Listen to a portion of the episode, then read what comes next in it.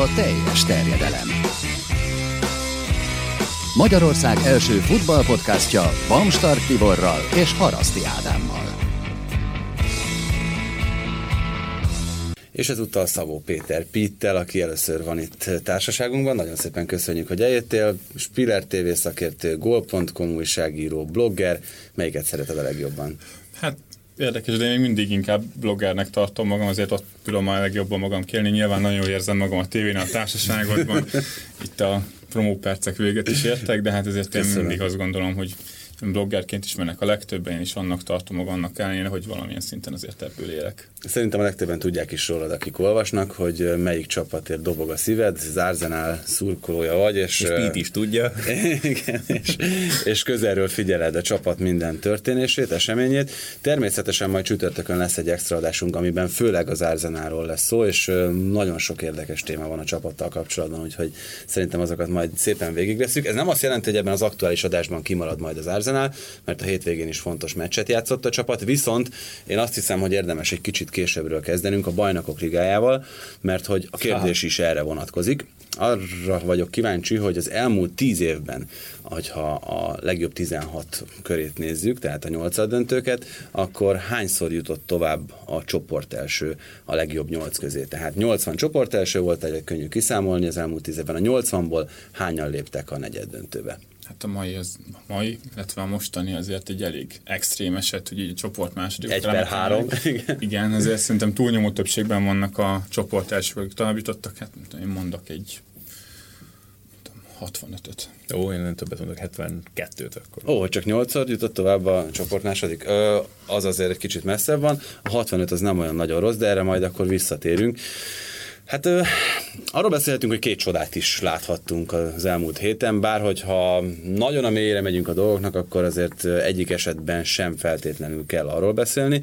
Ö, azt gondolom, hogy itt inkább ha most itt nekem um, rangsorolnom kellene, hogy melyik volt a nagyobb számomra, akkor a Manchester United volt az, méghozzá azért, mert az meccsen belül is csoda volt. A, az Ajax és a Real Madrid mérkőzésén ott szerintem a jobbik csapat jutott tovább, a, akár a két meccs alapján is, uh-huh. hogyha nézzük.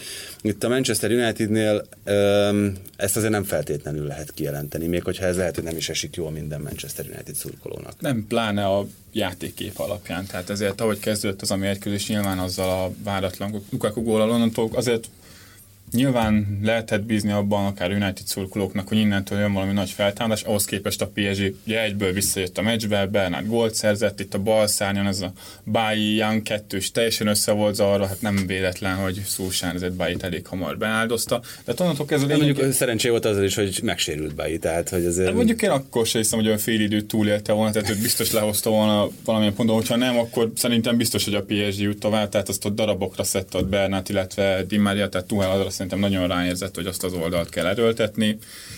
De hát onnantól kezdve nyilván a PSG nyomott végig, és igazából onnantól kezdve kezdtem érezni, hogy itt a United tovább juthat, amikor Mbappé gólhelyzetben elcsúszott. Tehát ilyenkor szokott az lenni, hogy innen már úgy is lesz valami, valami csoda úgy is fog történni, hát a csoda az megjött a játékvezető per VAR videóbíró kettősnél, most ez megint olyan, hogy ezen vitatkozik már mindenki egy hete, és senki nem tud egyértelműen mondani, nyilván megérkezett a, az UEFA-nak ez a hivatalos magyarázata, ami tök jó, én el is fogadom, logikusan Hosszú fel van építve. a labda, meghosszabbította a testét, igen, tehát... Ugye... Csak uh, ugye ott van megint a szabálykönyv, ami azt mondja, sokadjára el kell mondani, hogy szándékosnak kell lenni a kezdésnek, na most, hogy szándékos volt-e, az megint egy totál szubjektív dolog, és ahány véleményt elolvastam, ahány játékvezetőt megkérdeztek, majd, hogy nem fele-fele arányban mást mondtak. 11-es kellett volna ítélni, nem kellett volna 11-es ítélni, és megint visszajutunk ahhoz, hogy a szabályal van a gond, túl sok benne a szubjektivitás. Egyébként Hegedűs Henrik a meccs után még a stúdióban mondott egy nagyon érdekeset,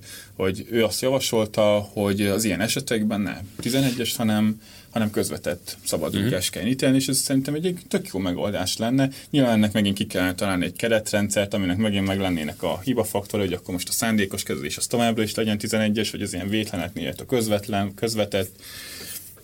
Tehát szerintem itt valami szabálymódosításra mindenképpen szükség lesz, mert ami ennyire benne van a bírói szubjektív megítélés egy ilyen nagy horderejű döntést, vagy 11-es, vagy nem 11-es, ami mondjuk láthatjuk, hogy egy párharcot teljesen tud befolyásolni, addig szerintem hatalmas bajban vagyunk. Csak az a baj ezzel, hogy de az önmagában tök jól hangzana, hogy tényleg akkor a, a nem szándékos kezdezés legyen tényleg közvetett szabadrugás, és akkor legyen a szándékos 11-es. De ugye még mindig De ott is el kell dönteni. Így van, hogy el kell dönteni ezt a lényeget. Viszont azzal meg nem tudnék egyetérteni, hogy akkor legyen a szándékos kezezés is közvetett szabadrugás, érted? Mert nyilván úgy van vele az ember, hogy azért azt büntessük meg be- igen, akkor meg bele-. Ugye le, de lehetne mondjuk egy olyat, hogy mondjuk a gólba tartó labdát blokkolsz kézzel, az mondjuk 11-es. Hát ugye azt is megállapítani, hogy ez most gólba tartottál, hogy ott Hát kijött volna a arra viszont, arra viszont már ott van a videóbíró, tehát ott nem egy ilyen feltételezésbe mész bele, hogy akkor most bele akart én, nem akart én. Legkésőbb, legkésőbb Jack lövésén láthatod, hogy mennyire más évet tud leírni a labda, Igen, mint de amire hát, számít. figyelj, azért a mai technológia egy ilyen röppályt, azért csak ki lehet számolni. Vannak erre szoftverek, tehát nem most a bírónak De, de, kellett, de, most megint, tehát ott, de most megint ebben vagyunk, hogy ez is lehet egy tök nem szándékos mozdulat, érted? Ugye az, hogy te egy gólba tartó labdát állítasz, meg érted? És akkor megint, hogyha mit tudom én,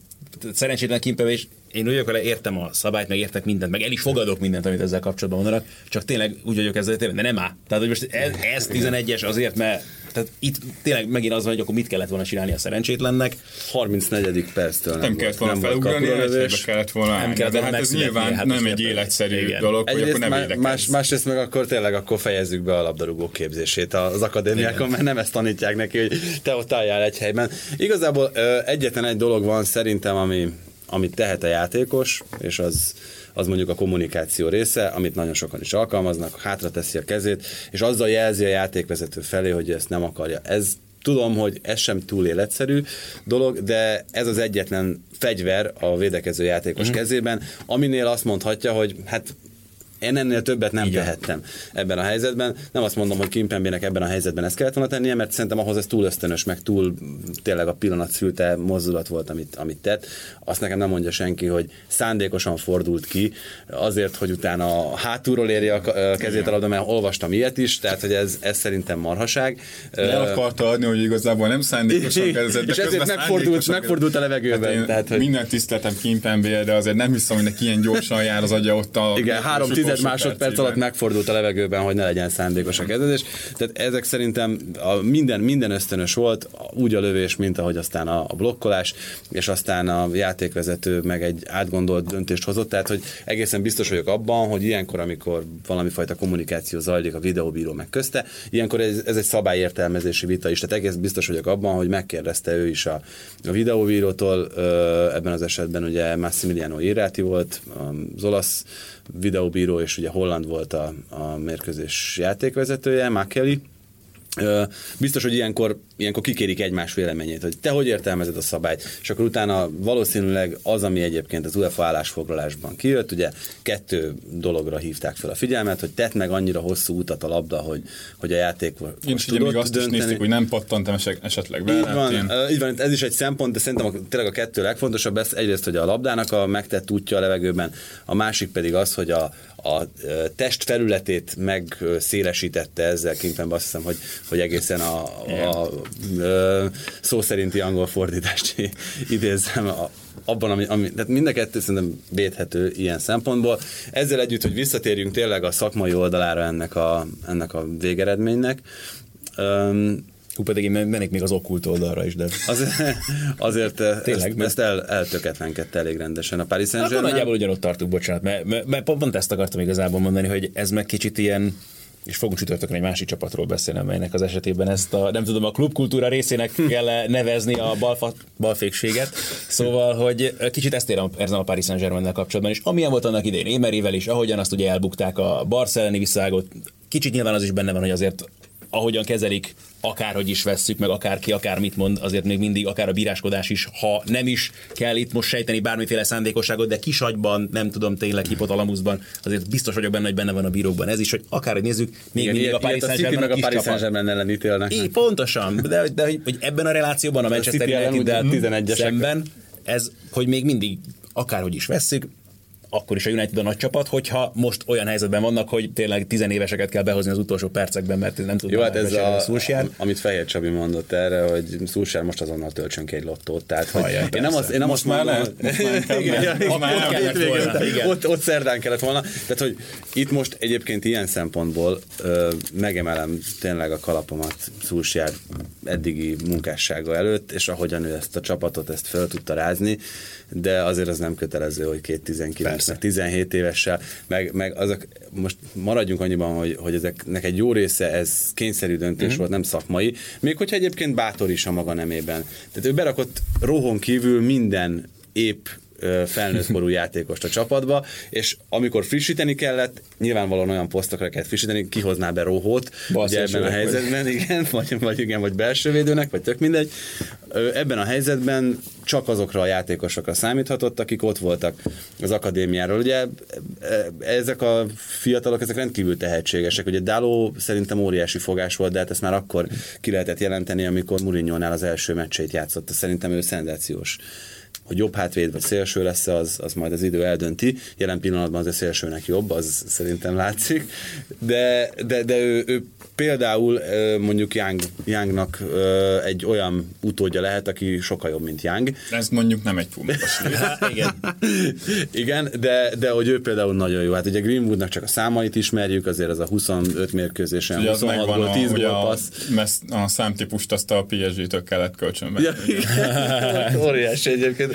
Az is, tehát hogy ez, ezek, ezek azért azzal együtt, hogy Szulsár döntései voltak, azzal együtt azért tényleg minden csillag úgy állt, hogy, hogy ez most nekik de valahol meg ez a, az, ez a United Way, ami az is benne van, hogy te bátran betetted az akadémistákat is, meg az is, hogy az ilyen kétes szagú 11-es, azt azért inkább befújják, mint nem. Meg azért nem vitassak el Szulsár. Egyébként szerintem alapvetően egy jó stratégia vált hozzá a meccs, szerintem 10-ből 9-ben nem tippelte volna, hogy ezzel a hibrid 4-4-2, mm-hmm. aztán meg ezzel a klasszikusabb 4-4-2, vagy a bályi lecserélése után fog kiállni. Arra játszottam, én szerintem sokan tényleg nem gondoltak, hogy azt gondoltuk volna, hogy persze ki fognak támadni, United előre kell menni, nem, kivárni, várni a lehetőségre, visszaállni, védekezni, kicsit próbálni megnezíteni a PSG dolgot. Onnantól kezdve nyilván lehetett volna az, hogy jó, akkor a PSG eldönti, de utána meg kifizetődött az, hogy utána meg elkezd kicsit frusztráltá válni mm. az ellenfél.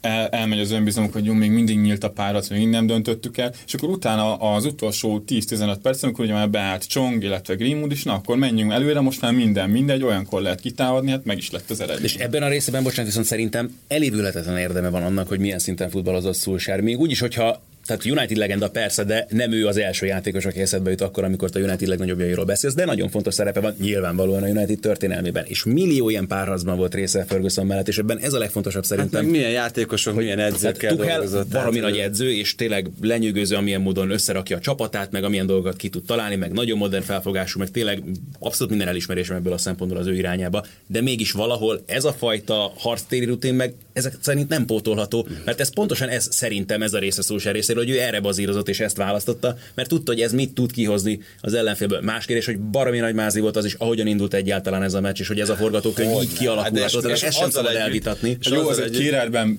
vagyunk hát, benne van, hogy Buffonban, tehát hogy pont ő fogja kiejteni Lukaku egy a labdát, nyilván ez megint olyan, hogy őt azért vitték oda, hogy akkor nyugalmat, tapasztalatot, hát ez, ilyen ez most milyen lenne, hogyha a Juventus megnyerni a BL-t idén? Hát az fú, hallod, szegény. Akkor megsiratnám. Ez jelen szerint ettől Buffonnak kell félni. Egyébként visszakérdezek, hogy szerintetek Tuhel hibázott ezen a meccsen? Tehát nem, nem mondta, nem, nem, egyébként nem. Sem. Ö, egyébként nagyon jó, hogy mondtad ezt a, ezt a hibrid 4-4-2, ugye három védős rendszert és a 4-4-2-t váltogatta lényegében mind a kettő csapat, és ö, főleg az első 20-25 percben volt rendkívül szembetűnő, én közvetítettem ezt a meccset, hogy, hogy a Unitednél ez mennyire nem volt begyakorolva, mennyire fogalma nem volt a, a védelemben működő legtöbb játékosnak arról, hogy hova, mikor, merre kell tolódnia, sót rossz volt nézni, ugye Bájt rossz volt nézni, de Youngot is sokszor rossz volt nézni, amit csinált, és akkor itt, itt jön be még, tehát most csak tényleg, hogy, hogy szerintem mindenről nagyjából szó essék, Youngot ki kellett volna, ki kellett volna állítani az első meccsen, amikor ugye Di Mariát kipakolta a, a palánkontúra, és akkor lehet, hogy nem csak ő, hanem Pogba sincs, és akkor azért már még nagyobb baj van, akkor Delóval kell kezdeni. Tehát, hogy nagyon sok minden játszott össze, és és ebben szerintem az az érdekes, hogy nagyon jó stratégiát választott Szulsjár, ebben tökéletesen egyetértek. A rendelkezésre álló játékosokból szerintem a, a legtöbbet próbálta kihozni ezzel a stratégiával, de hogyha ezt mondjuk három hónappal korábban José Mourinho csinálja, hogy ezt a stratégiát választja begyakorlat, begyakorlatlanul, mert hogy ez, ez, hogy nem volt rendesen ráedzve a csapat erre a taktikára, az teljesen biztos, akkor mindenki azt mondja, hogy... Hát akkor José Mourinho-t kirúgják. és, és aztán mi történt? Kirúgták José Mourinho. Tehát, tehát hogy, hogy csak ennyi, ennyi múlik ez, hogy egyébként kérer, hogyha nem úgy adja haza, akkor lehet, hogy mindenki arra vesz, hogy micsoda hülyeséget csinált Szulsjár, mert föltette egy olyan szisztémában a csapatot, amiben még soha nem játszott, és lehet, hogy két edzésen próbálgatta ezt a taktikát, mert körülbelül az volt az érzése az ember. Szerintem sokan ezután se kérték volna nagyon szállt, tényleg egy olyan esélytelen pozícióban indul, egy tucatnyi sérült. Tehát neki innentől kezdve tényleg nem volt veszíteni valója, bejött a húzással, persze, 10-ből 9 egyébként biztos, hogy a PSG ment volna tovább így is, tehát olyan szintű mázli kellett ehhez, tehát ez, a PSG töketlenség ezért lehetővé Így tette. van, így van. Ez, ez egyébként abszolút, ez, ez póker, tehát most akár is nézzük, itt lehet sok mindenről beszélni, meg nyilván tehát sokféle taktikát választhatott volna erre a meccsre, és Szulsjár valahol ez meg, és akkor itt jön megint az okkult része a dolognak, hogy valahol ez nyilván ráérzés is, érted? Tehát itt most nem hiszem, hogy centivel számolgatta volna azt, hogy akkor ott izé a PSG-nek a játékrendszerében. Hát pedig ne akkor... legyen kétséged a felől, hogy Tuchel a másik oldalon ezt tette. Gyanús, persze, na jó, de ez meg a megint, a, hogy mennyire kiszámítható jelen pillanatban a United, hát semennyire pontosan ezek miatt a dolgok miatt is valahol, és valahol ezt tudta egy kicsit a saját oldalára fordítani szó Igen, de mondom, tehát ezzel együtt persze ez egy ragyogó teljesítmény, most teljesen mindegy, hogy ez mennyi szerencse kellett, meg hát ezeket nem fogja kérdezni aztán senki. Meg most Um, tényleg, hogyha, hogyha a futballnak talán jelen pillanatban a legkifejezőbb statisztikai mutatóját nézzük, ez az expected goals, ugye az abban a, a United a szerzett gólokban azt hiszem ilyen 5-tel vagy 4,7-tel van fölötte, mm. amióta Szulsjár az edző, a kapodban meg valami 3,4-jel vagy mennyivel alatta, tehát hogy, hogy egészen, persze. egészen elképesztő. Hát adott eddig a hétvégén. Ez az egyébként, ami, ami nyilvánvalóan hosszú távon majd ki fogja egyenlíteni. Kirúgja magát. Olyan szempontból talán, hogy a rúgott góloknál nyilván itt a támadójátékosok minősége ezt felhúzza valamennyi, az Arzenálnál sokáig ez volt helyzet, hogy lekezett Obamányánk szinte sokáig minden helyzetükből betanáltak, aztán ez kicsit azért visszaállt itt a téli hónapokban. Itt a védekezés esetén az már szok, sokkal szembetűnőbb az a túl teljesítés, mert azért például itt a hétvégi bajnokin is láttuk, hogy azért Lindelöf, Smolin 2 és azért nem túl magabiztos, azért az kellett a Unitednek, hogy Deha is ismét magára találja, mert ez a szezon első felében ő se tudta azt hozni, amit tavaly, és az előszezonban meg pont az volt ismét csak a szembetűnő, hogy mennyivel kevesebbet kap, uh-huh. gólt kapott a Manchester United, mint amennyit mondjuk a helyzetek alapján őket kidolgoztak az ellenfelek kellett volna, hát az egy az egyben de, Dehának volt köszönhető, és ezért most már ő is némileg utolérte magát itt Szulsár érkezése óta. Igen, hát nézzük akkor a másik nagy sztoriát az elmúlt hétnek. Itt ugye a Real Madrid kiesésén hökkentek meg a legtöbben, mint ahogy mindenki. De ez, ez az elmúlt hét nagy sztoria, vagy az Ajax továbbjutása? Hát szerintem inkább a Real Madrid, mert az Ajax az, az azt hozta, ami, amit egyébként várhatunk. Nem is azt tőlük, nem is nem? érzem, hanem azt, hogy, hogy melyik a nagyobb sztori. Egyébként nyilván a Real kiesés a nagyobb sztori, most ez persze nem kérdés, csak nekem annyira hát meg a Real egymás utáni egész... három, három vereséget. Tehát itt az Ajax egy nagyon üde szereplője ennek az persze. egész történetnek, de igazából, hogyha ez, ez nem a Real Madrid ellen történik meg, és nem ebben a pillanatban, szerintem nem, nem szól ekkorát. Persze, persze, persze. De ez olyan, hogy mondjam, tehát én biztos vagyok benne, hogy vagy nagyon kíváncsi vagyok egyébként ezzel kapcsolatban a hallgatóknak a véleményére, és nagyon szívesen várom, de most ez olyan szempontból hogy dolog, hogy most akkor mi az, ami a mi generációnk, de azt mondanám, hogy azok, akik látták azért azt az Ajaxot annak idején a 90-es évek közepén, amelyik ugye megnyerte a bajnokok ligáját, meg egy évvel később is döntős volt, hogy azoknak szerintem ez ilyen óriási nosztalgia buli volt. Tehát, hogy ez, még úgy is, hogy oké, okay, a csapat környékén azért oké, okay, a klubvezetésben ott van egy Overmars, meg Van der Sar, meg akadnak ahhoz a generációhoz kötődő játékosok, meg igazából neki köszönhető ez a mostani feltámadás, meg a Cruyff féle utolsó nagy lendítésnek még itt annak idején, ami a klubvezetés átalakítását illeti. De szóval szerintem nekünk, vagy azoknak, én eleve is vonzottam nagyon ahhoz a csapathoz, meg a holland foci nekem az ott lett becsípődés, de szerintem akik akkoriban látták azt a csapatot, azoknak biztos, hogy ez ilyen nagyon nagy nosztalgia este volt. Van egyébként egy olyan tézisem, vagy egy olyan teóriám, ami nem feltétlenül ül mindenre, de mondjuk a, a sportban azért megfigyelhetők ilyen periódikusságok, meg ilyen ciklikusságok, hogy uh, általában emberöltönként ismétlődnek bizonyos, bizonyos sikerek. Tehát, hogyha mondjuk csak a magyar vízilabda válogatottra gondolunk, akkor ugye 56-76 és utána körülbelül ö, megint bő 20 évvel később jött egy olyan generáció, ami, ami erre volt képes.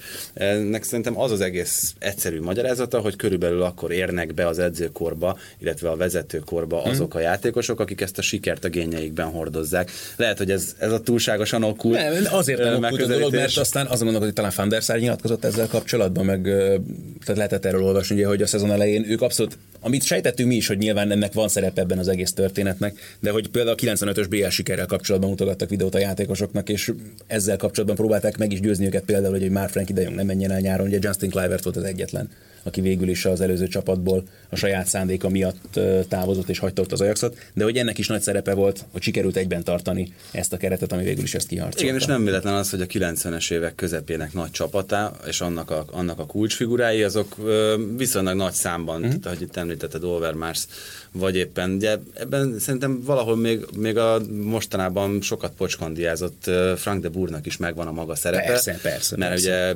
egy részének ennek a csapatnak ő kezdte el a- az alapjait. Tehát, hogy, hogy az a generáció, az segítette hozzá ahhoz a helyzethez ezeket a jelenlegieket, Hát bocsánat, ugye ami, ami megteremtette ezt az esélyt. Dennis Bergkamp beszél a könyvében hosszasan erről, hogy amikor ugye ő is visszakerült a klubhoz, hogy tényleg ott kisebb forradalmat kellett végrehajtani a klubvezetésben, amikor Johan Cruyff visszatért pontosan azért, hogy visszairányítsák az Ajaxot abba a filozófiába, és visszatereljék abba a mederbe, ami egyébként nyilván korábban is a sikerekhez vezetett, és ami ugye a Barcelonának is sokat jelent a saját klub filozófiájának a kialakulásában. És igen, ezeknek a dolgoknak nagyon nagy szerepük van, és most ennek élvezik igazából az Ajax szurkolói. Meg ugye korábban azért jellemző volt, hogy bagóért adták tovább uh-huh. a játékosokat. Nyilván hát, hát holland bajnokságból, jó, hát ez nem egy topliga, onnan így olcsóért elhozzuk a játékosokat. Most, amit Tibi is mondott, hogy vagy, á, nem tudom, már nem hmm. tudom már melyik kötök mondta, hogy meggyőzték a játékosokat arról, hogy, hogy maradjanak még tovább egy-két évvel, és ez a legjobban a Frankie de Jongon látszódik, mert már nyáron vitt volna mindenki, de aztán itt, hogy a BL csoportkörben, ahogy egyre jobban és jobban teljesített az Ajax, ugye a két Bayern meccsen is tehát remekül játszottak, tehát ilyen szempontból is mondható az, hogy lehet, hogy meglepetés volt a Real Madrid kiejtése, de nem váratlan, hogyha láttuk, mm-hmm. hogy a Bayern ellen, vagy akár már az, Az odavágón, hogy is játszott az Ajax. Csak hogy az ázsióját a játékosoknak mennyire meg tudta dobni ez a BL szerep, és hogy már nem csak a holland bajnokságban villognak, az hihetetlenül nagy plusz jelent ennek És a ez a, klubnak. a klubnak is, meg a játékosoknak is, mert nyilván persze a klub több pénzt kap a játékosért, de a játékost is hát, komolyabb fizetésért tud leszerzni. Tényleg csak, hogy lássuk az arányokat, abba gondoljatok bele, hogy egy ilyen 120-130 millió jelen pillanatban az Ajax éves költségvetése. Ugye ebből 80 megvan Frankie de Jong eladásával, mert ugye nyáron annyiért távozik, és a, a, a felől azért ne legyen kétségünk, hogy a, a, azok a játékosok, akik most bajnokok ligája negyed döntőre készülnek, azok nem bagóért fognak elmenni, ez egészen biztos. Tehát Delicht szerintem még egyszer körülbelül ekkora Hát kategória. ö, neki szerintem jó esélye van arra, hogy megdöntse Van hát akár, igen, igen, igen. Tehát, hogy valószínű, oda, oda lőjük körülbelül, nem? Ez a 80-100 Igen, milliós kategória. Most nem tudom, hogy például ezek után Tadicsot meg tudják-e tartani, mert Tadics azért még bőven abban a korban van, hogy őt, őt bármikor visszavihetik. És egyébként szerintem Tadics meg, meg Déli Blind visszaszerződtetés a Hollandiában, mert ugye Tadics nem Ajax játékos volt, volt annak a kulcsa, hogy meggyőzzék például Frankie de Jongot, meg azokat a fiatalokat, hogy gyerekek, itt érdemes maradni, mert mi még investálni is képesek vagyunk, és tehát ez a, ez a tervszerű gondolkodás és gazdálkodásnak a, a, az iskola és minta példája szerintem, hogy, hogy 120-130 millióból, és itt, itt hangsúlyozom még egyszer ezt a büdzsét, lehet egy olyan versenyképes csapatot építeni, szimplán csak, csak puszta vízióval, amilyen, amilyen, amilyennek tényleg csodájára jár, jár Európa, mert az Ajaxot, Ajaxot ezt nem lehet nem szeretni, nem? Hát meg most tényleg ez, ezen a meccsen miket húztak meg? Tadic is, Zies is, fú, óriási volt. Hát igen, ez a tízes osztályzat ugye a Lekiptől. Igen. Hát Tadic tényleg elképesztőt játszott, de azért az ő remeklésében szerintem nagy szerepe volt, akár Ramos hiányában is, mert ő meg tipikusan uh-huh. az a védő, aki az ilyen visszalépegető csatárokat játszik könnyedséggel le tudja venni a pályáról, vagy mondjuk lekönyököli akartam mondani, hogy játszik minimum, megfélemlíti az első 10 Igen, percet. hát Letöri a vállát. Ki hogyan szeretné ezt megközelíteni, de nélküle viszont látszott, hogy fogalmuk Hát sincs, hogy de ki ebből vegye a fel ezt az embert. Most tehát- akkor Nacho köves, most akkor Casemirónak kell fölvennie, és ráadásul az, hogy a Van der Beekkel együtt hogy, hogy mozogtak együtt, tehát ahogy visszalépett a Tadic, a Van der Beek elvitte az embert, akkor, ahogy bemozgott a helyre, annyira ki volt ez találva, hogy tehát a Real Madridnak fogalma sem volt, hogy mit kezdjen ezzel a húzással. Biztos láttátok azt a tweetet, hogy a meccs közben ugye Sergio Ramos egy dokumentumfilmet forgattatott saját magáról. Tehát érted, tehát az ember, aki gyakorlatilag kiállítatja magát, vagy kisárgáztatja magát ugye a visszaágóról, hogy ez jó lesz, nyugi baj, ne kelljen ezen most. ennyire ostoba, de tényleg, hogy elmondja, hát, és utána meg, meglepődik, hogy akkor több meccset tiltják el. Tehát ez mennyi ész kell. És nála azért volt már ilyenre példa, főleg a Mourinho érában, ugye, tehát egy, ez, á, gyönyörű. Tehát ugye ez, ez, szépen, és akkor amiről beszéltünk a múlt héten, ami igazából utólag igazán érdekes, hogy tényleg, hogy ja, a Real Madrid megint rátenyereltek az önmegsemmisítő gombra, most már egy ideje volt úgy tűnik itt az elmúlt hát, Meg egyébként még, még, egy dolog szerintem, ami ebből az egész történetből kiemelendő, ugye akárkit hallottatok az Ajax részéről nyilatkozni, teljesen függetlenül attól, hogy szakmai stábtag, vezető vagy játékos, ugye mindenki ezt az Ajax módszert, Ajax way, ezt hallgattuk a legtöbbet szerintem az elmúlt héten, hogy itt az előbb beszéltünk a Manchester United meg a Paris Saint-Germain kapcsán arról, hogy melyik edző milyen megközelítéssel, hogyan, milyen taktika. 4-3-3 ugyanazzal a módszerrel, amivel valószínűleg a, a 70-es években játszottak Rolfik, jó, nyilván persze ennek az aktualizált változatával, de maga a futball filozófia az maradt, és, és ugyanaz maradt, és, és hogy, hogy mennyire, tényleg csak, csak, egy, csak egy világos jó teória kell, ami, aminek a mentén el lehet indulni, és aztán végig kell Na, Hát ez az, ami a Real Madridnál meg abszolút Hát, nincsen igen. meg. Tehát nem tudom, én már elkezdtem sajnálni Szolárit, tehát az ő kinevezés, ez ki szerint volt jó ötlet, meg egyáltalán Lopetegi menesztése ki szerint volt jó ötlet, szerintem teljesen indokolatlan volt. Tehát ezt, a- ezt, a, ezt a szezont a Real Madrid és főleg Florentino Perez nyáron totálisan tönkrette, és nem is feltétlenül Lopetegi, hát kicsi ellentmondásos kinevezésére gondolok, ugye, hogy lenyúlták konkrétan a, a spanyol válogatottól, akik erre megsértődtek, arra ráment, hogy a spanyol VB szereplő, stb. stb. Mert hogy kitalálta ki azt, hogy ne pótoljuk Cristiano Ronaldo. Tehát elmegy egy 50 gólos játékos, akire ráhúztuk éveken keresztül a csapatjátékot, és utána megy a csodálkozás, hogy hát nem működik ugyanolyan jó. Hát nincs, aki rúgja a gólokat, majd Benzema rúgja a gólokat, aki évekig alá dolgozott egy másik játékosnak. Jó, nyilván innentől ez a nagyobb felelősség van, ő is több gólt rúgott, mint mondjuk tavalyan, nem mondjuk nem nehéz, de hát mostanában az elmúlt években gyakorlatilag semmit nem változott a Real Madrid kezdőcsapata, így a keretbe igazolgattak főleg fiatal játékosokat, játékosokat, ami egy tök jó irány szerintem, csak azért néha észre kell venni, hogy Modric se lesz már fiatalabb, akkor Ronaldo tényleg illene pótolni, azért Marcelo is már túl van a 30-on, tehát az ilyen kezdő embereket, akik már kifelé mennek,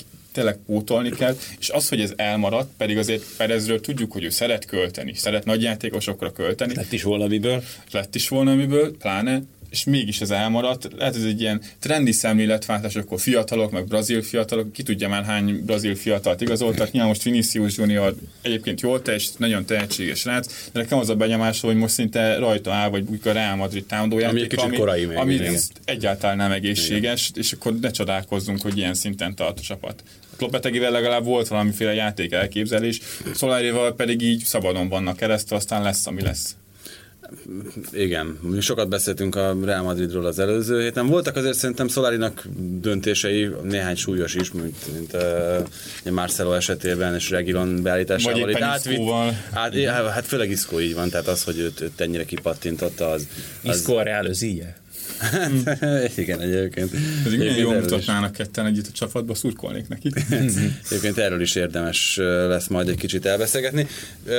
Beszéljünk azért egy pár mondatot a másik kettő mérkőzésről is. Mit gondoltok Csinei Jacki mérkőzés végi döntéséről, a Porto-Róma mérkőzésen? Baromi nehéz egyébként, mert ott akkor most volt kontakt? Egyértelműen? Látszik meg? Egyértelműen. Hát az, az, Nem az a mezőnyben az 10-ből 10-szer falt. Tehát, hogy ha Gyanús ebből felettébb indulunk, de nem tudom, megint az, hogy elmetek ugye a videónak egyértelműen Ö, ennél nagyobb ostobaságot, mint amit Marega elkövetett, ott nem lehet. Az. Tehát az, hogy üldözöd a csatárt, és meg akarod szerezni tőle a a labdát. 16-os vonalán és az alapvonalnak a Igen, találkozására. tehát hogy e- ennél nagyobb hülyeséget nem lehet csinálni, ez teljesen nyilvánvaló.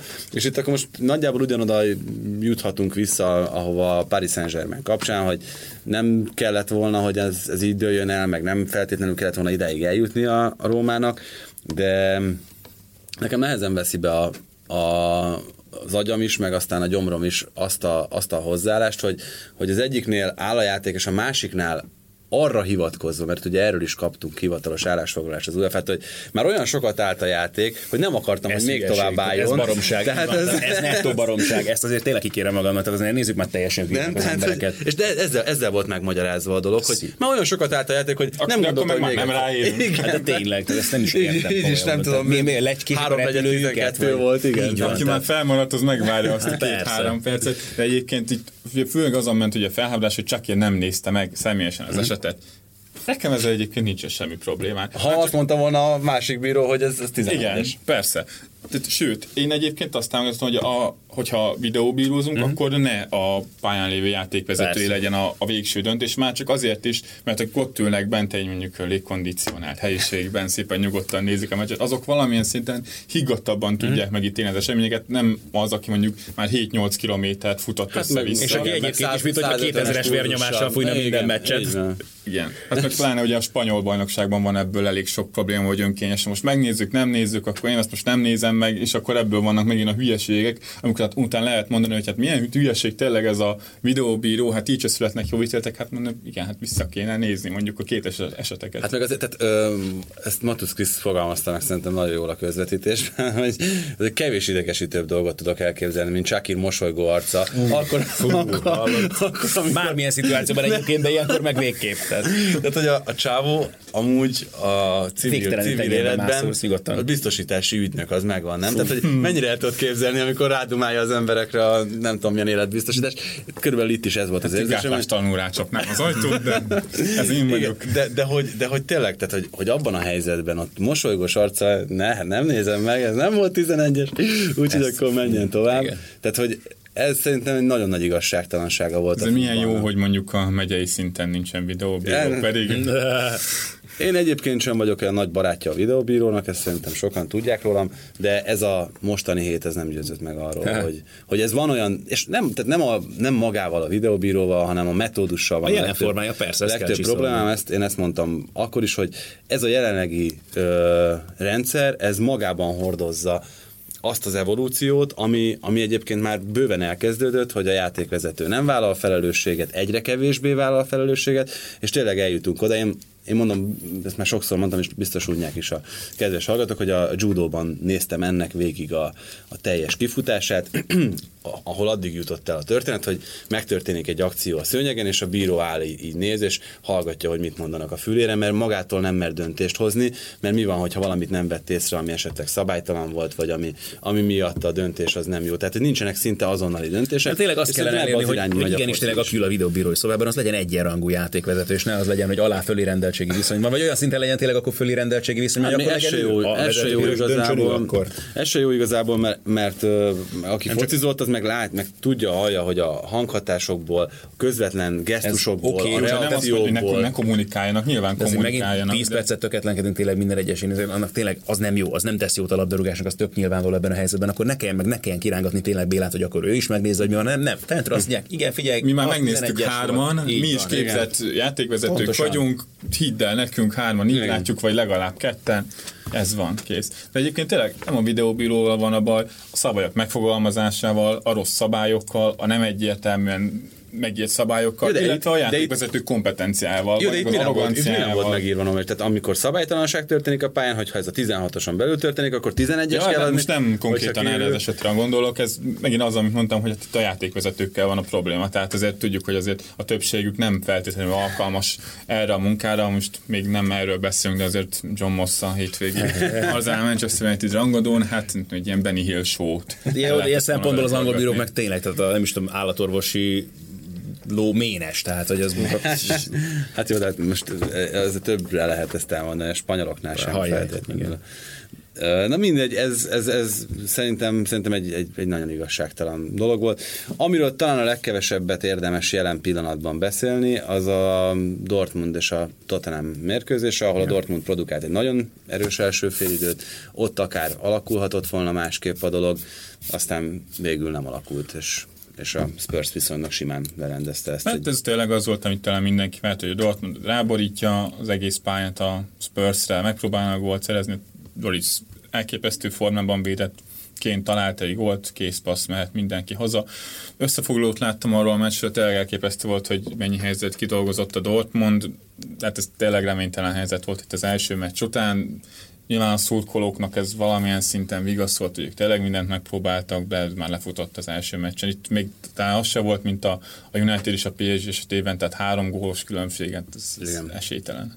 Azt nem tudom, bocsánat, hogy volt-e bármi Akimivel kapcsolatban például, hogy ő tehát ott van, ugye megint az volt, hogy ugye Wolf kezdett jobb hátvédként, aki alapvetően Aki egy támadó. legrosszabb volt az egész csapat. Akkor ott volt Diallo, aki egyáltalán nem bal hátvéd, hogy ő kezdett balbackben. Guerreiro játszott a támadósorban, akkor oh, persze jól játszott mostanában, csak hogyha nincsen embered hátra, akkor miért nem játszik azon a poszton, ahol ő egyébként jó? Akimi a kispadról nézte végig, érted a Igen. meccset, tehát hogy Nyilván a jobb oldalnak a magyarázata azt gondolom az lehetett, hogy, hogy úgy számolt Fárs, hogy, hogy jó részt az ellenfél tér felén fog helyezkedni. Na jó, de ugye- ebben nem jó, érted? De, de Sőt, hogy hát abban a- Hát ez a lényege az egésznek. Tehát itt szerintem erősen túlmatekozta magát ezzel kapcsolatban.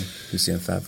Hát, Ezzel együtt egyébként tényleg nem nézett ki rosszul a Dortmund az első félidőben, tehát alakulhatott volna ez másképp, de, de nem alakult. Itt ennek a hétnek azért a legnagyobb kérdése, főleg itt az elmúlt napokban történtek után, hogy, hogy a Juventus egyrészt hogyan fog hozzáállni ehhez a meccshez, másrészt, hogy mert azért szerintem itt is többféle megközelítés létezik Allegri részéről is. Egyik az, hogy nekiugrunk az ellenfélnek, és akkor gyorsan, vagy azt mondani, hogy két gólt le lehet dolgozni úgy is türelmesen, hogy közben megtartjuk hátul a formát, és hogy, hogy nem akarunk Én a semmi kockázatot nem. Igen, Tessék? Én a B-t jelölném meg, és most nem, és nem a, Allegri nem, nem feltétlenül. De pont ezt akartam mondani, hogy ne- és most kivételesen nem az olasz futballal kapcsolatos cinikus hozzáálláson beszél belőlem, hanem be- nem ez tűnik talán egy fokkal logikusabbnak, vagy nem is tudom. Hát az Atletico biztos, hogy ezt csinálná szerintem, hogyha fordított lenne a helyzet. A Juventus esetében azért ebben nem vagyok biztos. Ez ebben leginkább a, a tavalyi Spurs elleni mérkőzés mondatja velem azt, hogy, hogy készülhet itt valami más. Ugye ott volt az, hogy, hogy a, az első meg a második meccsen is nagyon nekiugrott az ellenfélnek a Juventus. Csak ennek az atlétikonnak szerintem nem szabad neki ugrani, nem? meg igazából nem is nagyon lehet. Tehát az Atletico eleve úgy fogja kezdeni, mert csak sok területet nem fognak Igen, hagyni. de valószínűleg arra, hogy 15 nekik méteren lesz a hátsó védősor. Hát, hogyha van csapat a, jelenleg a top futball, akinek nagyon nehéz gólt lőni, sőt szinte lehetetlen, pláne ilyen szituációban az Atletico, mert jó, most lesz pár hiányzójuk, de hát attól függetlenül az a rendszer ugyanúgy működőképes lesz, ugyanúgy meg lesz szervezve, hát tudom, szerintem az lenne a legnagyobb csoda, akármilyen jó csapat a Juventus, akármilyen jó játékosaik van, akármilyen jó edző Allegri, hogyha az Atletico Madridot kiejtik két gólos hátrányból, hát az világszenzáció lesz. Abszolút. Meg hát pont arról beszéltünk, hogy ha a Juventus esetleg ezt a, ezt a meccset, vagy ezt a párharcot meg tudja fordítani, akkor azért abszolút első számú bajnokok ligája esélyesként lép elő. Hát Főleg pláne, hogy igazából nincs most olyan csapat, amikre azt mondanánk, hogy egyértelmű esélyes. Hát nyilván mindenkinél Barcelona, a City, igen, azért, azért ott van az esélyesek között, de, de nincs, hát főleg itt az elmúlt hét Hajjaj, persze. bizonyította azt, hogy az egyébként esélyesnek tartott Paris Saint-Germain mi történt, a mindig esélyesnek vélt Real Madriddal mi történt. Ami nagyon érdekes lehet szerintem ezen a meccsen, hogy ugye az atleti belül szerintem a tengelyben a világ talán egyik legerősebb vagy legjobban védekező csapata, ez, ez nyugodtan elmondható. A kérdés az, hogy van-e annyi potenciál a széleken ebben a Juventusban, hogy, hogy onnan próbálkozzon, mert hogyha neveket nézzük, akkor, akkor elképzelhető, hogy van. Tehát ott van egy olyan Jean Cancelo, aki, aki meglehetősen jó az előrejátékban. A jobb oldalra bárkit tesz Allegri, akkor azért, azért meg tudják ott oldani, tehát akár Dybala játszik onnan, akár ö, Bernardeschi, akár Douglas Costa, az, az nem mutat olyan nagyon rosszul. A másik oldalon meg ugye, hogyha lenne egy jó formában lévő Alexandro, és ott ugye Mandzukic-sal dupláznák meg azt az oldalt, szerintem akkor lehetne esetleg a, a Juventusnak valami fajta esélye. Hát itt igazából főleg az első meccsből tudok kiindulni, ahol azért ezek a dolgok adottak voltak nagyobb részt a Juventus számára, de hát ott is tehát nem, nem ment. Tehát az Atletico Madrid, hogyha úgy fel vannak készítve egy adott mérkőzésre, akkor egyszerűen nem, nem lehet úgy átmenni rajtuk, hogy folyamatosan tudjál rájuk nyomást helyezni. Egyébként szerintem Simeone játéka az pont itt tud érvényesülni, szerintem ezért sem tudnak a bajnokságban, annak ellenére már évek óta közelebb kerülni mondjuk a Barcelonához, Most a Real Madridot nem mondom, mert ott tudjuk, hogy mi a helyzet, de ezzel a játékkal szerintem folyamatosan bajnokságban nem lehet jól tésteni, mert nem lehet dominálni mindig a, a kis csapatokat. Tehát láthatjuk, hogy például a kialakított helyzeteket tekintve az Atletico Madrid azért közel sem az élmezőny tagja mondjuk, ellenben mondjuk az elnök kialakított helyzetek száma minimális, és mondjuk egy kieséses párharcban ez abszolút kijön. Tehát ott mondjuk egy-két helyzet elég, hogy mondjuk gólt szerez, betalálj, a védelem onnantól kezdve pedig képes lehozni, azért nem véletlen, hogy mondjuk játszott a két BL döntőt, Simeonéval nyertek két Európa Ligát, tehát ez szerintem maguk az eredmények is mutatják, hogy az Atletico Madrid igazából ebben jó, és ezért nem nagyon, gondolom, egy hogy nagyon a erős torna csapat is. Igen, meg, tehát, mert azért, hogy van egy baromi erős támadósora, tehát hogy az, hogy ezek a játékosok, és Morát ebből a szempontból sem gyengíti szerintem itt azért nagyon az Hát összképet. Morata szerintem egy tökéletes igazolás volt van, az Atletico. Madridban, tehát ő összjátékban nem annyira használható, ezt ezért láthattuk a chelsea is. Mondjuk két csatáros rendszerben, hogyha van mellette egy társ, ami mondjuk a Juventusnál is jó volt, és ebből a szempontból Diego. Costa és Griezmann is tökéletes páros. Igen. Pár azért megvan a feljátéka is, tehát ő benne azért, még hogyha nem is nem is egy olyan állat, mint Diego Costa, azért hosszú távon benne van, hogy ő lehet mondjuk méltó utódja egy ilyen birkózós mm. csatár szerepkörben, hogy mondjuk Griezmannnak kedvezhet szintén. Mm. Abszolút. Hát itt a másik ö, nagy párharc az nyilvánvalóan a Liverpool és a Bayern kettőse.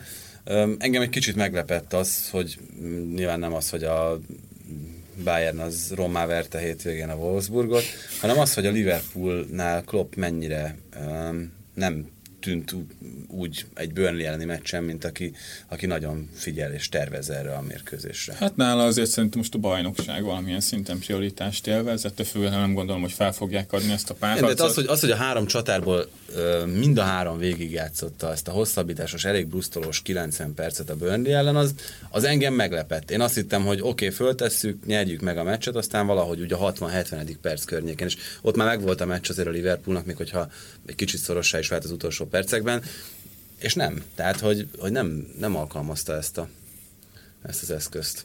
Hát, tényleg érdekes, de ebből szerintem nagyon következtetés nem lehet levonni. Talán arra vonatkozóan, hogy Klopp biztosra ment ezen a meccsen, és tehát hogy nem akarta véletlenül visszajön tényleg a meccsbe Burnley, hogy történt mondjuk a végén nyilván csak néhány perc, de utána is vég vissza tudtak jönni, tudtak kontrákat vezetni, lehet, hogy mondjuk Origivel ez nem feltétlenül ment volna ugyanolyan minőség, mondjuk Manéval vagy Szalával, hát a Liverpoolnak tényleg, hogy a bajnokikat könnyűtlenül meg kell nyerni, pláne, hogy azért az elmúlt hetekben az ő bajnoki formájuk is elég erősen visszaesett, pláne idegenben, és hogy itt jön a lényeg, hogy a Bayern Münchennel is idegenben fognak játszani, és az lesz az érdekes, hogy ott Klopp milyen, milyen taktikát talál ki mondjuk, tehát azért rá ebben a szezonban inkább jellemző, hogy a korábban látott heavy metal fociból is egy idézőjelben Hm. mutatom, mert szerintem ez egy kicsit fura kifejezés erre, abból kicsit visszavett. Tehát nem olyan agresszív Liverpool letámadása. Szerintem Kis ezzel... country, Igen. lá- lágy country zene lett olykor, nem? Hát ez egy szinti rock. Szinti rock. Hú, ez a, ez a nyakbakasztott billentyűs tudsz? Bodnár Attila? Nem, az a szinti pop. Az a Jó, pop. de- Szinti rock, nem, a szinti rock, hát ott nincsen ilyen hangszer.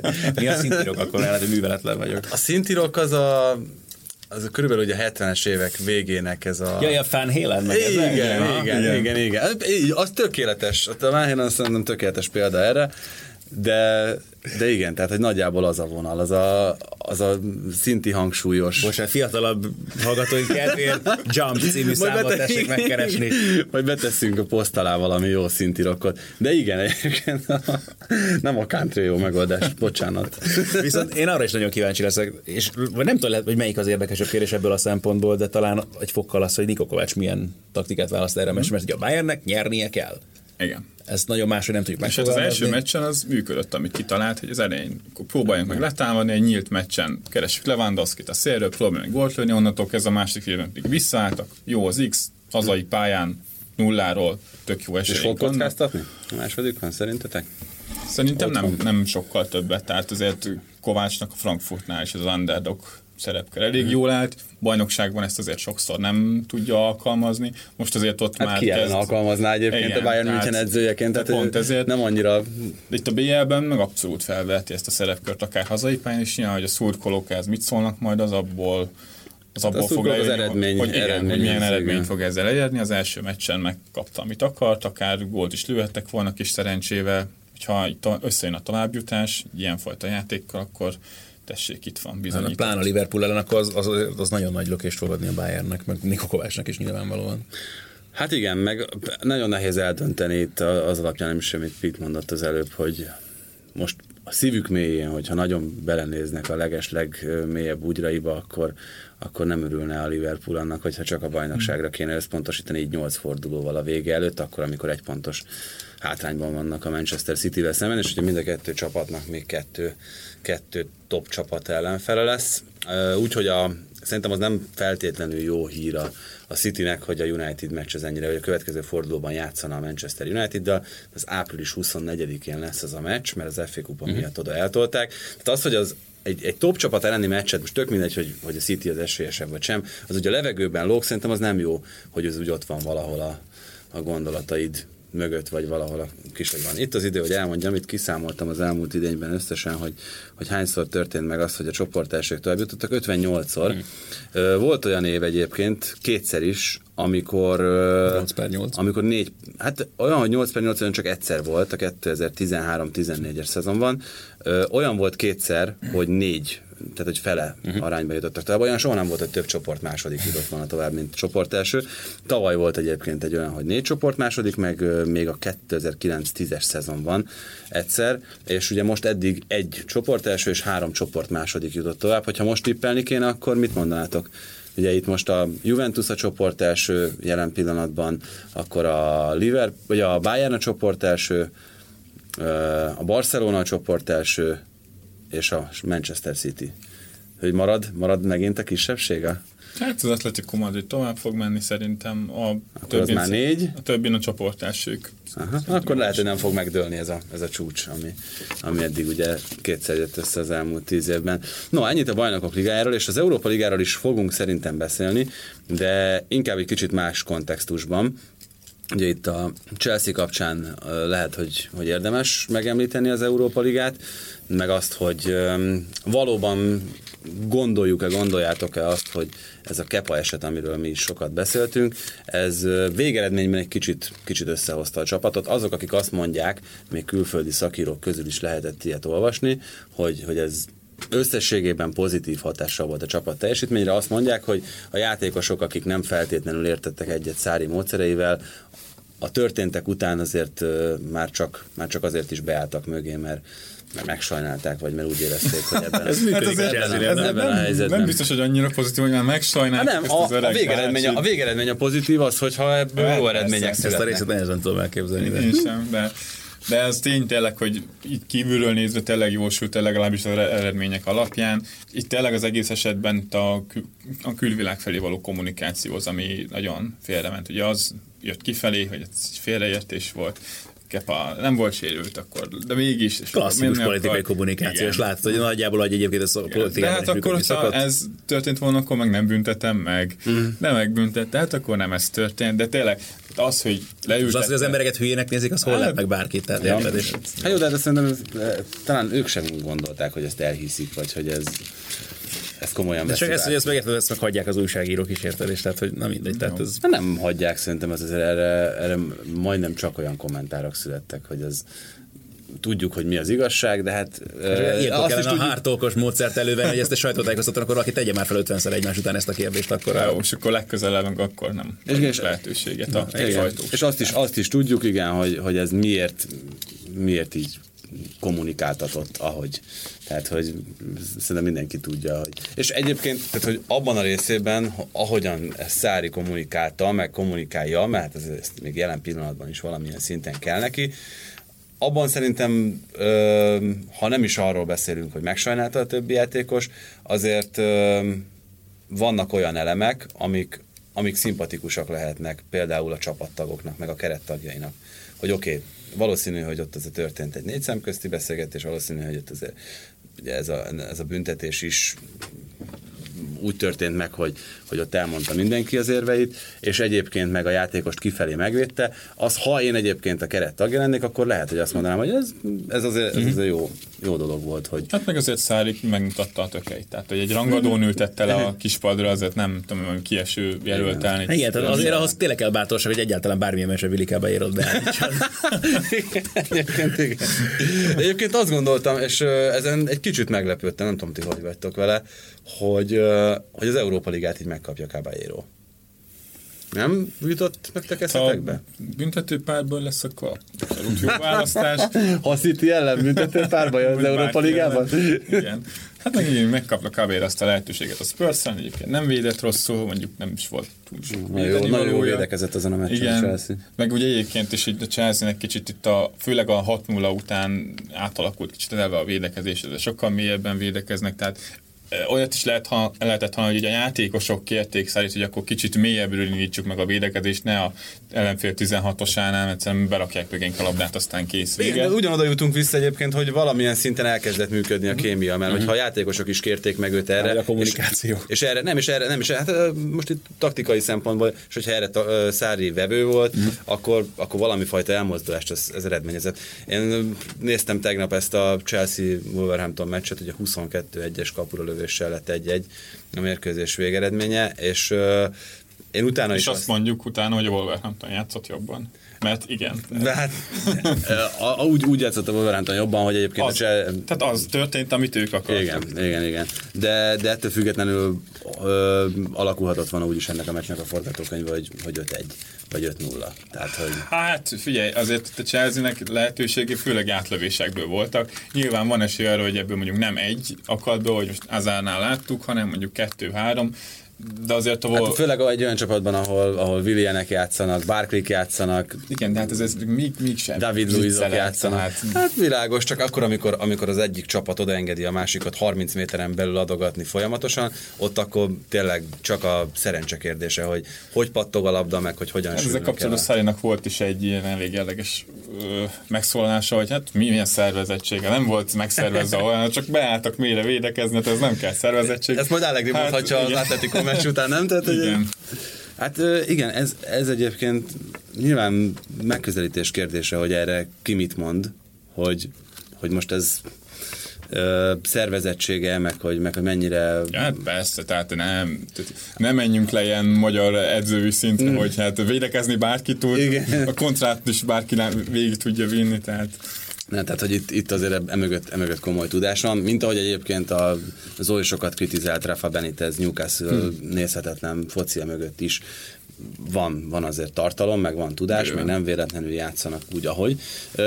Csak hát ezeket nyilván egy laikusnak, vagy egy, egy hétköznapi gólokat szerető futballnézőnek nem feltétlenül A gól a játék nem feltétlenül könnyű megemészteni. Itt az Európa Liga meg a, meg a Bajnokok Ligája kapcsán egyébként azért is kérdeztem ezt, mert uh, kíváncsi vagyok a véleményetekre. Ugye itt többször beszéltünk, és Ádinak én ebben ismerem a véleményét az idegenbeli gólok szabályáról, hmm. uh, hogy nekem az jutott eszembe még, uh, és erről nemrég beszélgettünk Hetési Zoltánnal, a főnökömmel, hogy hogy mi lenne, hogyha mondjuk úgy alakítanák át a szabályokat, hogyha még az idegenbeli gólok is számítanának, hogy nem feltétlenül kell otthon vagy idegenben kezdenie annak a csapatnak, aki csoportelső, hanem ő választhatna, hogy hol szereti. Hol szeretné. Mert ugye most itt jelen pillanatban a Bayern az valamilyen szinten hátrányban van azzal, hogy 0-0, kap egy gólt, és akkor Na jó, de Én ez, igazából ezt olyan szinten variálnám meg, ugye ez azért necces, mert aki a második eh, mérkőzés játsz idegen vannak, mondjuk hosszabbítás esetén több mm. ideje van idegenben gólt. Hogy azt ott már ne számítsuk. annyi, hogy a Igen. hosszabbításban ne számítsuk már az idegenben lőtt gólokat. Egyébként az angol ligakupában meg egy pont fordítva Igen, működik, hogy igen. ott meg már számolják, hát annak egyébként semmi értelme nincs. hogy jött meg? Ez? Két, Hát két, ott teke, az a, két a, dupla tudjátok, hogy milyen, tudjátok, hogy milyen magyarázat erre, hogy ott már számít. Az, hogy ugye mind a kettő csapat 90 percet játszik hazai közönség előtt, és annyi előnye van a másodiknak, hogy ő többet játszik hazai közönség előtt, és ezért számít az idegenben szerzett gól. Tehát ez a, ez a hivatalos Hát magyarázat. azért így az Ezt nem, tud- nem tudtátok? Az arányokat tekintve nem tudom, hogy melyik jár jobban. É, de, de tényleg ez a hivatalos magyarázat emögött. Én annak idején ezt, amikor Liga Kupa elődöntött készült, arra készültem, akkor ezt megnéztem, hogy egyáltalán miért találták ki ezt a marhaságot. És ezért. Hogy, Hát most ez no comment. hogy, hogy ez így legyen. Na, de akkor ö, egyrészt játszottak egy Arsenal Manchester United mérkőzést, amit még mindenképpen ebben a blogban szeretnék megtárgyalni, egy ö, Európa Liga oda vágó árnyékában, ami ugye 3-1-es Arsenal verességgel zárult, egy nagyon korai 41. percben összeszedett kiállításnak is köszönhetően, de egyébként még ott sem volt feltétlenül kötelező, hogy ez egy két gólos vereség. Az sem volt feltétlenül kötelező, hogy ez kiállítás legyen szerintem. de- Igen, hát ez jó, hát Szár elég erősen rájátszott a dologra, de hogyha jó, akkor már kiállítás, akkor mit csináljunk? Hát szerintem azt Unai Emery a lehető legrosszabb módon oldotta meg. Tehát innentől kezdve van egy idegen mellőtt gólunk, x rálunk, még ha ki is kapunk kettő egyre, hazai pályán nyerünk egy nullára, minden király. Azért az Arzenálnál már, már történelmi hagyomány, hogy ilyenkor azért jó tökön szúrják magukat, hogy emlékszünk arra a Monaco elleni mérkőzésre. Pont ezt akartam mondani én is. Tehát Ugye a Roxley Chamberlain Igen, hát a kettő egyre kikapunk hazai pályán, á, jó van, de hát most még akkor idegenben meg van minden esélyünk, hát három gól, hát akkor onnantól kezdve minden vesz van. És akkor itt is, hogyha elmeri azt mondja, hogy jó, akkor álljunk vissza, és ez tőle nem is lett volna túl meglepő, azért ő egy elég konzervatív felfogású edző. Most arra ment, hogy akkor a középpályát megerősíteni, ahol ugye egyébként abszolút sebezhető volt előtte a rend, tehát úgy ment át rajta ez a Jacka, Torreira, Özil hármas, ahogy akart, és onnantól és szinte semmi helyzete nem volt a rendnek, ellenben mondjuk Torreira is gólt lőhetett volna, Mustafi is gólt lőhetett volna, és akkor nem így ráment arra, hogy akkor ezt erőltessük, középpálya, a széleken meg Mikitárján jobb szélsőként, ketten vezették el a labdát állandóan, a 33 éves Monrealnak ugye Szárral szemben mehetett futóverseny, tehát onnantól kezdve kilepődött meg azon, hogy darabokra szedték ezt az arzenát. Tehát szerintem senki. Nyilván ott is a 2-1-nél az is sokáig úgy állt, hogy akkor jó, még az is jó. Tehát a végén, ahogy felmentek letámadni emberhátrányba a 90. percben, és egy átforgatással gyakorlatilag nullázták az egész De, de, de, védelmet. tehát érted, tehát letámadni volt. ember hátrányban. Tehát, hogy De, de, rakjuk ezt már össze. Tehát, hogy ez borzalmasan nézett ki, és nekem egyébként Unai ez is a probléma, hogy annyira inkonzisztens azzal kapcsolatban, hogy az ő döntései milyen gyakorisággal jönnek be, nem jönnek be. Tehát volt egy Tottenham elleni meccs, ami abszolút ült minden húzása, aztán jött egy ilyen Rennes meccs, ahol gyakorlatilag minden egyes változtatásával gyengé, gyengítette a saját csapatát, meg akkor volt ez a United elleni rangadó, ahol Szerintem jó volt, jó volt az alapötlete, azt szerintem Szulsár viszonylag korán kiismerte, de jó most a Tottenham elleni meccsel ellentétben az Arsenalnak volt szerencséje, a Unitednek a PSG elleni meccsel ellentétben bal szerencséje volt, tehát főleg az döntött azon a meccsen. Igen, meg az, hogy ez egy nagyon furcsa dolog, és erről majd azért többet fogunk beszélni, de hogy minthogyha itt az elmúlt pár hétben azt akarná igazolni Emery, hogy Remzi elengedése micsoda hülyeség volt, nem?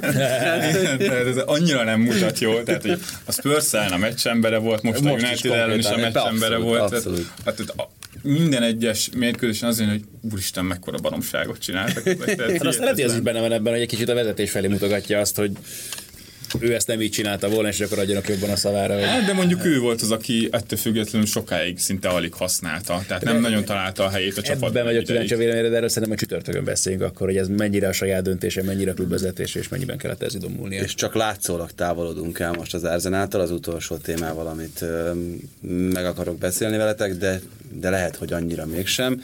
Ugye itt Di Francesco menesztése az, ami még szerintem mindenképpen érdemel néhány szót a Rómából. Egyrészt ugye azzal, hogy ő eljött onnan, azzal, és azzal, hogy Rányéri került oda, azzal.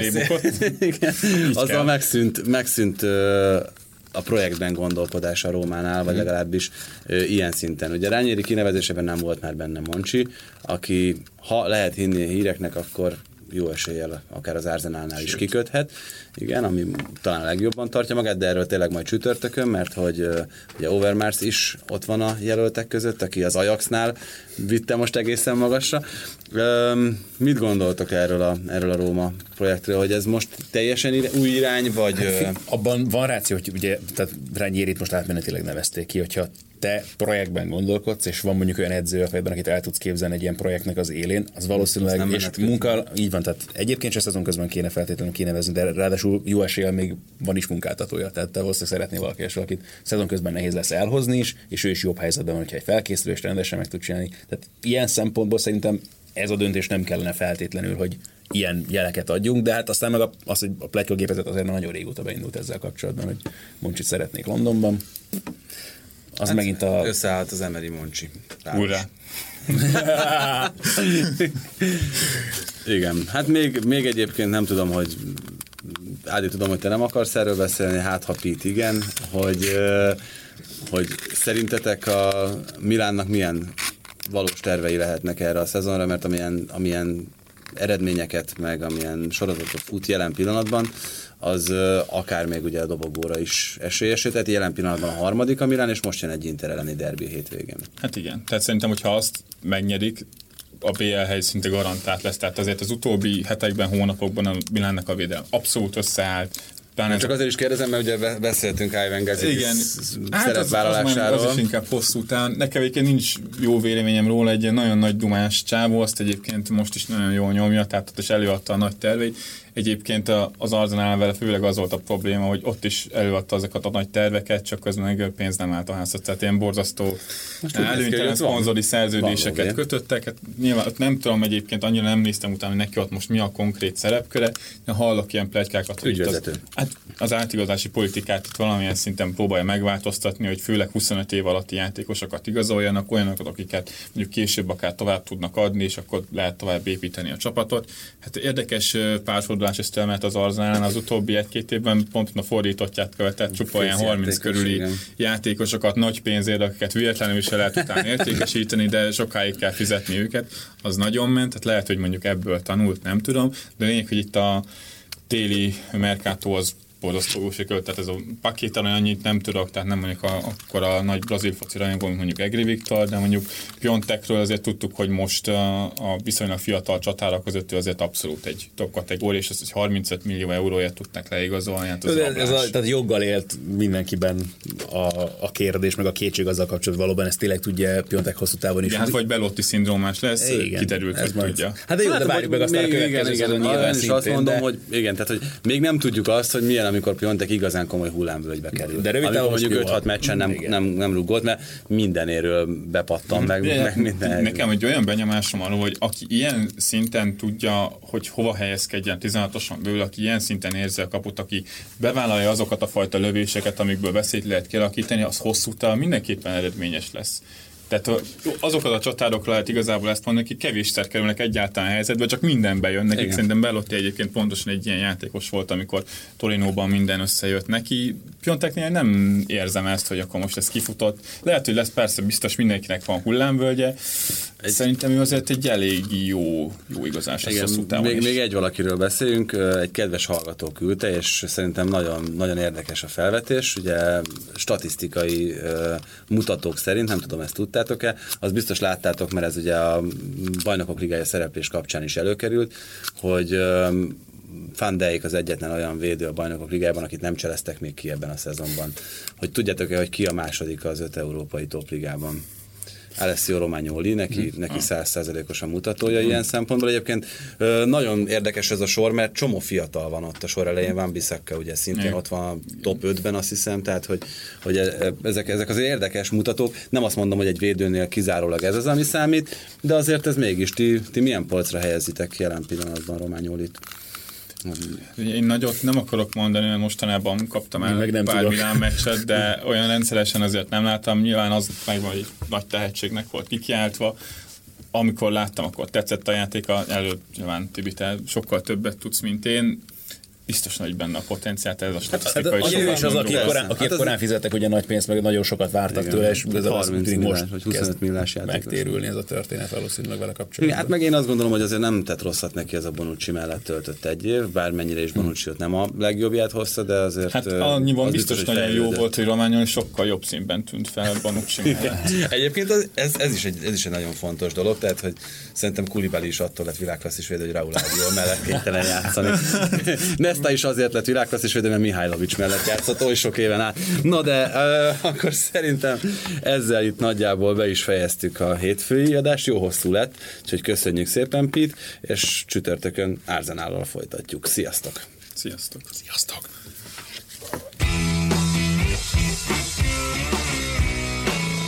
Ez volt a teljes terjedelem. Magyarország első futballpodcastja Bamstark Tiborral és Haraszti Ádámmal.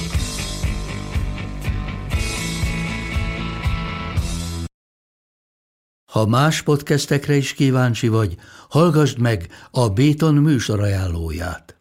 El tudod képzelni, hogy a podcastet, amit éppen most hallgattál, fél év múlva már a mesterséges intelligencia generálja? Mi sem. De ha érdekel, eljötte már a gépek lázadása. Hallgass bele az Embertelen podcastbe. Orsós Lajos vagyok, a műsor házigazdája. Egyelőre még élőben. Egyelőre. Fedezzük fel együtt, hogyan ismerkedik, randizik, mesél és vitatkozik Betty és Péter, két teljesen mesterséges intelligencia. Lajos, a podcast címét mond még egyszer, Léci. Oké. Okay. Embertelen podcast.